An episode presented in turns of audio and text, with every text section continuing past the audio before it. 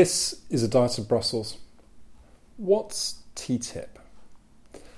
The reason for asking this question right now is that uh, one of the uh, concerns that uh, Jeremy Corbyn has raised uh, uh, around the EU is uh, this TTIP agreement that is being negotiated at the moment.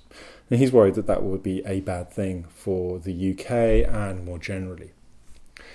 So TTIP stands for the Transatlantic Trade and Investment Partnership, and it's uh, a negotiation which has been opened between the EU member states and the US, and effectively is trying to liberalise trade between these two, so that the logic of that, I think, it should be fairly obvious that as two core poles of the world economy, uh, liberalisation would bring benefits uh, to both parties and more generally to the global system.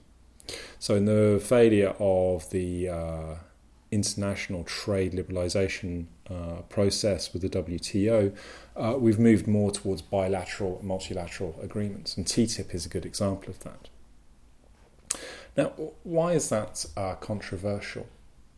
Well, for a number of reasons. Um, always, when we get uh, trade liberalisation talks, there are concerns from uh, domestic uh, economic and social actors that they'll be exposed to more competition.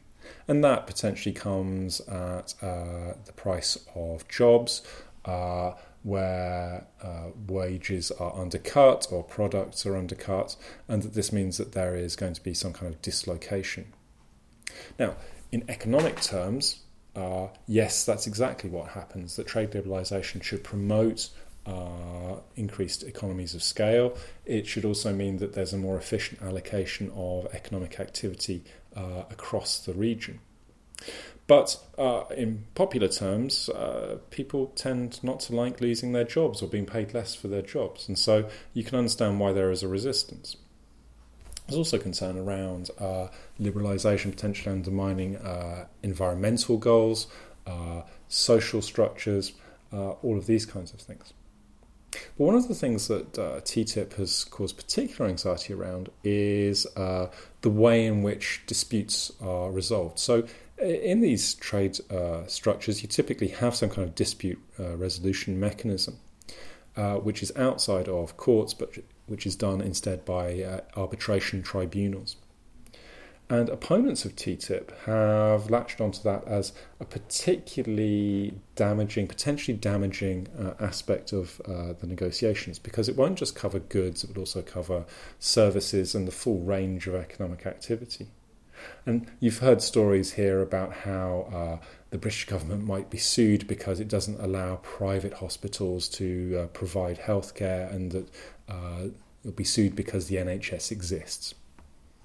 Now, uh, you'll be unsurprised to, to, to hear that I think that that's an over dramatization of the situation, that actually the parameters of the dispute mechanism are more uh, closely drawn than that. But TTIP uh, has the somewhat dubious distinction of being one of the few pieces of uh, trade uh, liberalisation uh, that has been really picked up by uh, social movements across Europe and to a lesser extent the US as an example of the dangers of neoliberalism and that this is a bad thing generally. And it's become somewhat of a totemic issue, partly because people keep coming back with uh, uh stories of what it might mean, but also because the system has been relatively opaque as uh, TTIP negotiators in the Commission have been uh, more than happy to point out, they have a website, they're happy to take questions, they produce lots of documentation. But the relatively obtuse nature of the negotiations, the technical nature of them, doesn't really lend itself to a uh, rounded, informed debate. And if I were a braver man, I would be trying to talk you through the specifics of what it means, but I'm not. Instead, it's symptomatic of the wider problems that the EU faces. That uh, the system often deals with very nitty gritty stuff that might seem in of itself very boring, but which can be cast in a very negative light very easily. So, TTIP is uh, not rushing along. It's still going very slowly. There's a whole question about whether it will survive a change of the presidency uh, in the US, let alone whether it be agreed before that president uh, changes. And in the meantime, we're going to see that TTIP comes back as a, a, symbol of opposition, particularly on the left, uh, to the process of integration.